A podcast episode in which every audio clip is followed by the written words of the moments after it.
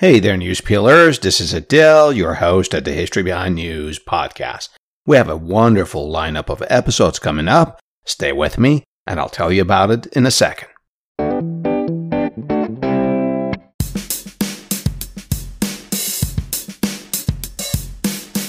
This Friday, March 31st, we'll dig into the history of banking and bank failures and ask questions like What is a free banking system anyway?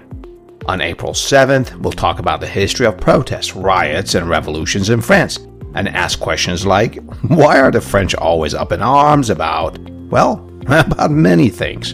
On April 14th, we'll uncover the history of modern Israel's politics, military, religion, and culture, and ask questions like how has Israel's politics become so polarized and seemingly so personalized?